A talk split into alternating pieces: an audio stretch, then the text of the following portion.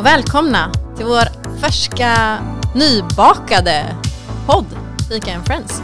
Ja, Så himla kul att äntligen vara igång. nu kör vi. Yes. Och det här är ju en podd om eh, samtal och eh, egentligen inte om de här fina, bra samtalen utan vi har ju startat den här podden för vi tycker att det sker så sjukt mycket dåliga möten och dåliga samtal. Minst sagt, hela tiden, överallt. Och varför då tänker vi? Eller varför gör ingen någonting åt det här? Och eh, ja, det här är ett initiativ från tre personer som brinner för de här frågorna. Och det är Matilda Hult. Christer Hedberg. och Fanny Bergström Buller.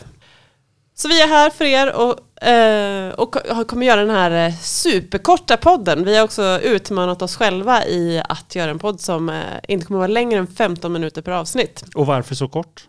För att vi vill att ni ska hinna lyssna och sen snacka själva. Vi vill väcka lite frågor hos er. Som ni tar med er tillbaka till eh, fikasamtalen, mötesrummet. Egentligen överallt där vi pratar med varandra i vardagen. Ja. Vilka är vi som står runt mikrofonen här och pratar? Ja men vi träffades ju alla tre för första gången för några månader sedan. Tillsammans en eh, augustimorgon med ett gäng, eh, ett gäng, 200 studenter. 200 trötta studenter som precis hade kommit tillbaka från sommarlov. Och vårt jobb var att få dem att prata med varandra och komma igång och skapa saker tillsammans. Mm. Och lyssna på varandra. Och då började också vi prata med varandra och insåg att vi hade sjukt många gemensamma intressen. Och det är ju också intressant att veta varför man har hamnat där man har hamnat tänker jag. Så Christer, vad, liksom, vad gör att du är så intresserad av, av, varför vill du ändra på dåliga möten och skapa bra samtal? Um, jo men min bakgrund, så här, när jag har jobbat de sista 20 åren så känner jag att det är så otroligt ofta som, som det är grupper som jobbar tillsammans. Man, man jobbar tillsammans men man pratar inte om de viktiga grejerna. Man vet inte vilka man är. Och jag har sett hur det gnager på människor när det inte fungerar. Det blir missförstånd och det blir dålig effektivitet och misstrivsel. Verkligen så, här. så det finns någonting i styrkan i att prata som missas väldigt, väldigt ofta. För man vill vara effektiv, man vill bara prata jobb, man går in på kärnan tycker man. Men egentligen så missar man kärnan. Ja, och en grej som jag har sett under många år som konsult är ju också att man väldigt ofta i de här samtalen och i de här förändringsresorna och samverkansprocesserna går in i med sin yrkesroll först. Och det påverkar ju också samtalet så otroligt mycket. För det begränsar ju, vi, har ju så, vi är ju så mycket mer än bara vår yrkesroll. Och visst finns det en styrka när vi går in som hela personen. Ja, ja, verkligen. Så det är väl någonting som jag har sett också under många år som konsult och eh, entreprenör. Så det tar jag med mig in i, i det här. Och ganska mycket kraft lägger vi ju också på, på finish eller på slutprodukt. Liksom. Vi vill snabbt komma till att skapa de här häftiga mötesplatserna eller ha de snygga konferensrummen. Och inom liksom, sociala medier så pratar man ju hela tiden om content. Men, men vad är det, när, pratar vi, när vi pratar möten så är det så lätt att vi tänker att en inspirationsföreläsare är innehåll nog. Eh, Men det det egentligen hela tiden handlar om är ju alla de här människorna som ska mötas. Så där kan jag se jag kan uppleva att det inte händer så mycket. Japp. Det finns väldigt många fler facilitatorer, fint ord, eh, kanske idag än vad det gjorde för 20 år sedan.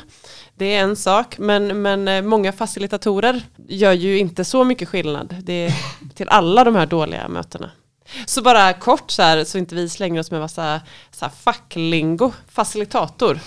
Christer, Ja, men Ja. jag, jag, visst, jag Du jobbar är ju som facilitator. facilitator Ja. absolut. Men, Vad är men, det? Jo, men för, för mig är det att jag, jag håller i en process. Vi är på väg någonstans. Det finns ett behov i gruppen eller företaget, men jag lägger inte så mycket, e- eller lägger inget ego egentligen på vad som görs. Det är gruppen. Jag litar på att gruppen har vad som behövs för att ta sig dit. Mitt jobb som facilitator är att facilitera, förenkla är ju egentligen eh, översättningen av det, för gruppen att ta sig dit. Så jag håller i resan, jag håller i eh, processen vi är på väg.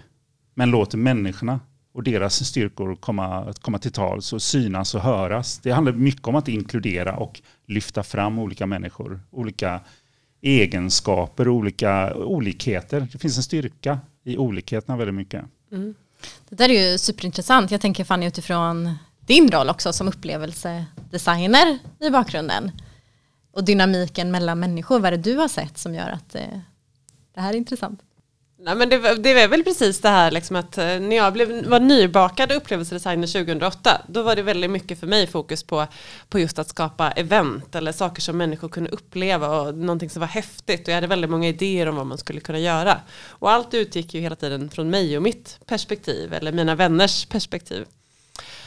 Och sen med åren när man liksom jobbade i de här processerna så började jag mer och mer intressera mig för det som hände innan okej, om vi ska åstadkomma det här, vad krävs? Liksom, både av ett team men också av de personerna som vi ska göra någonting för. Och sen har det väl här liksom blivit exponentiellt värre. Nu är jag liksom helt eh, insnöad på samtal. Din mission varje dag är att få människor att prata. Precis. med varandra. Ja. Så att, eh, och jag tänker att eh, det blir mer, mer och mer intressant också när, ju, ju mer erfarenhet jag bygger. Nu pratar jag verkligen bara för mig själv. Att jag ser att jag har lättare kanske att backa ifrån lite grann och vara mer liksom objektivt reflekterande så gott det går att vara objektiv. Men kring vad som funkar och inte funkar i olika situationer. Men hur, hur duktiga att- tycker vi människorna är på att prata med varandra? Prata och lyssna på varandra. Ja men i regel ganska dåliga. Det är därför vi eh, är här Ja. nu också. För att hjälpa alla de här, eh, alla er där ute att ha bättre samtal och att verkligen börja lyssna på varandra. För vi är så, um, vi är också så tränade i att prata och prata liksom utifrån sig själv och sitt eget perspektiv. Att man rätt ofta glömmer bort att också lyssna på Ja. um, varandra.